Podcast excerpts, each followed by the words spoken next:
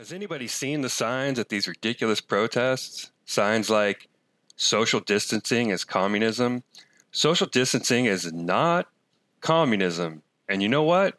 We actually need more than the Democratic governors are doing eh, or the federal government is doing. We need universal testing and a system of humane quarantine. I mean, that would be really combating the virus, just like, as a matter of fact, China, Vietnam, and other countries that are so hated by this government and this society have done.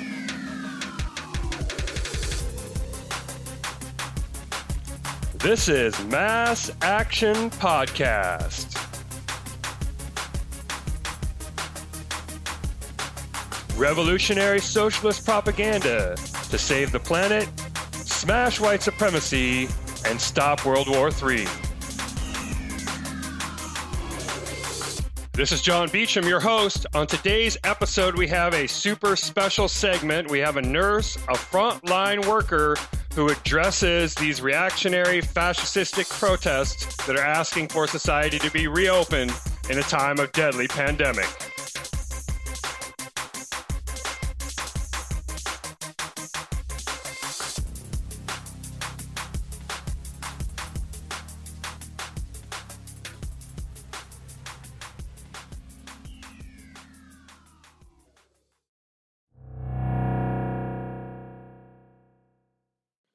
Hey, everybody, I've got some good news. I, for the first time in my life, successfully cut the back of my own hair. I've been trimming my beard and sideburns and other little things around the edges of my hair for a long time. But I finally did that. You know, I don't need to go to the barber. And I have a barber. I mean, I love my barber. We're friends. He shares my politics. He cuts my hair absolutely perfectly. And I want him to stay afloat more than I want myself to stay afloat, even. However, we don't need to get haircuts during a pandemic. And what would it mean for me? Now, he might be masked and gloved, but what would it mean for me to go into his establishment, his place of work, when my wife is a nurse who is in a hospital that has COVID 19 coronavirus patients and who has worked on the corona on a floor where coronavirus patients are being treated has been in the room and in the hall and everything else.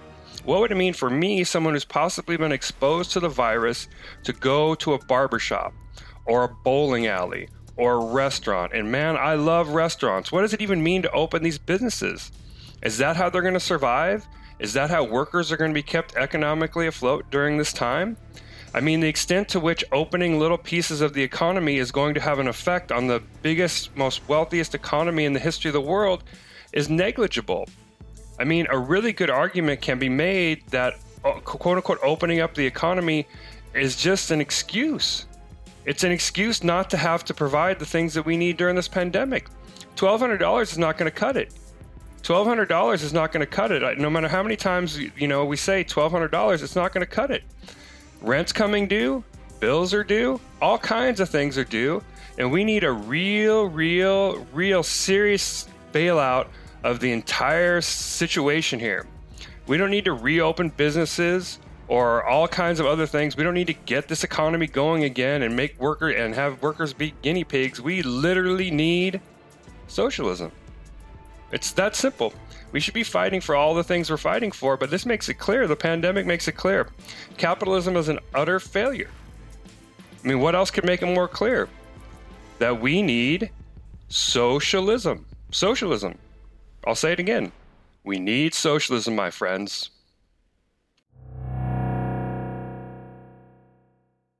To the billionaire funded reactionaries, white supremacists, anti vaxxers and cultists who have been organizing the Reopen Our States protests in capitals across the country, and the bought off, ignorant government officials recklessly opening businesses and using workers as guinea pigs, let me say this you need to be shut down, and you need to be shut down now. My name is Stefanie. I'm a labor and delivery nurse working in a Chicago hospital. I have also, in this time of crisis, worked side by side with other nurses, housekeepers, technicians, supply workers, secretaries, food workers, doctors, therapists, EMTs, and others treating and caring for COVID 19 patients. Right now, millions of workers, including my healthcare comrades around the world, are battling on the front lines of this pandemic. Too many of us are getting sick and dying in this battle, and I will not let one of us, not one more person, die in vain. People, many of them seniors or immunocompromised or with comorbidities, are having to be hospitalized or are dying alone in their homes. For those who are demanding, you need note that you want a haircut. Let me tell you what happens when you're admitted to the hospital for COVID 19 or as a suspected COVID 19 patient. You are alone. Whether you're one day old, five years old, or 70 years old, you're alone. No visitors are allowed you have the healthcare team who, due to the high volume of patients, have at least three other patients and come into the room as infrequently as possible to avoid further spread of the virus.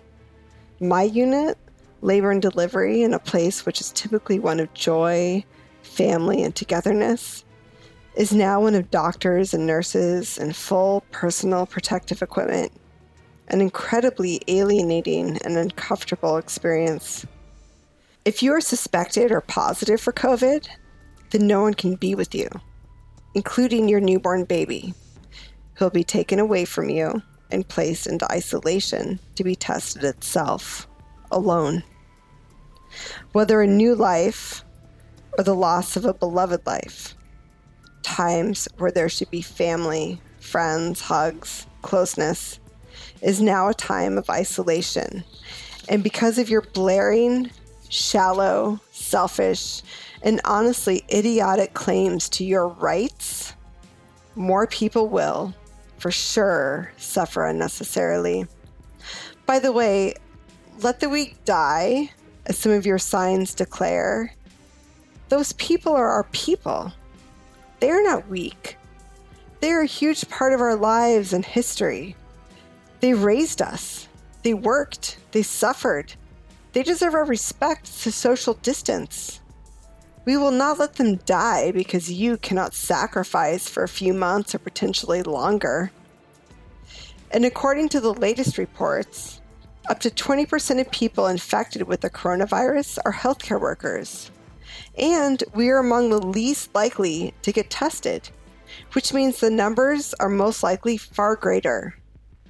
So, again, to the billionaire funded reactionaries, white supremacists, anti vaxxers, and cultists who've been organizing the Reopen Our States protests in capitals across the country, and also to the bought off, ignorant government officials recklessly opening businesses and using workers as guinea pigs, let me say this.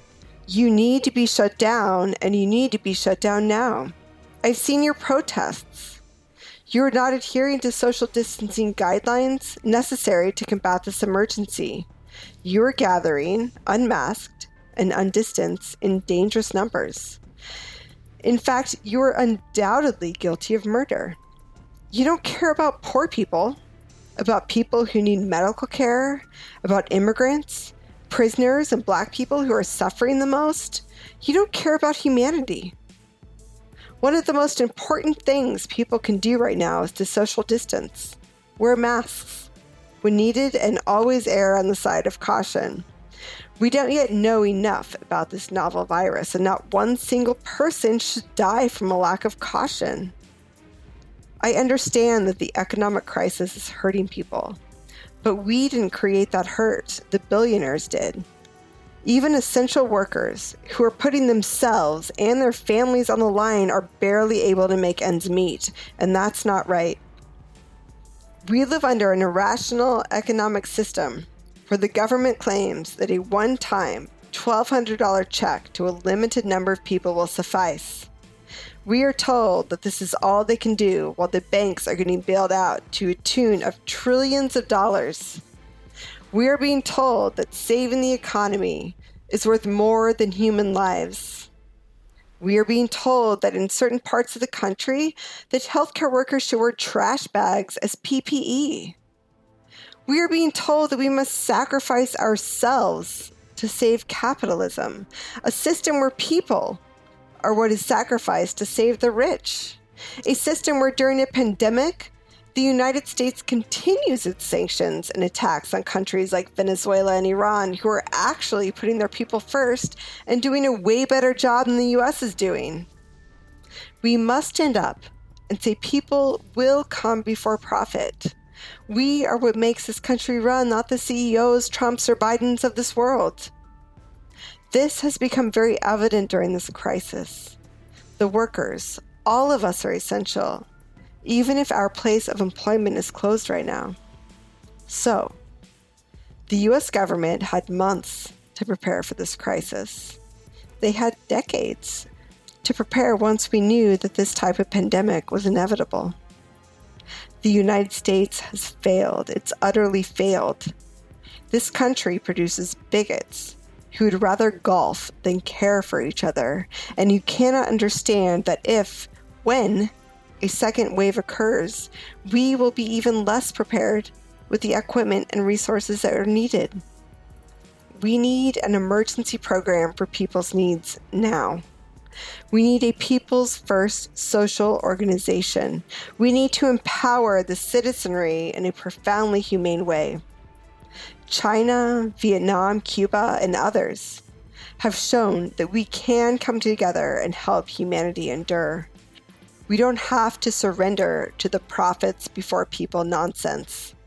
There's no reason we cannot protect workers, escalate the war on the virus, provide assistance to everyone, and produce needed goods in a manner in which we will be safe and prevail. We have the resources, the will, the technological know how. We, the people, must take action like the nurses who've put their bodies on the line in multiple states to stand up to and shut down these dangerous, heartless protests, we will follow my sisters and brothers' lead and we will fight.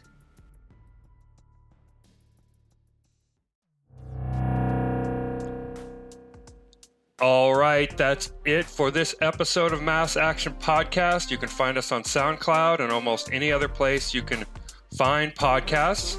Our website is mass-action.org. You can find links to the podcast, other articles, and also you can find links to our new vlog, which is on YouTube at John Beecham or JD Beecham.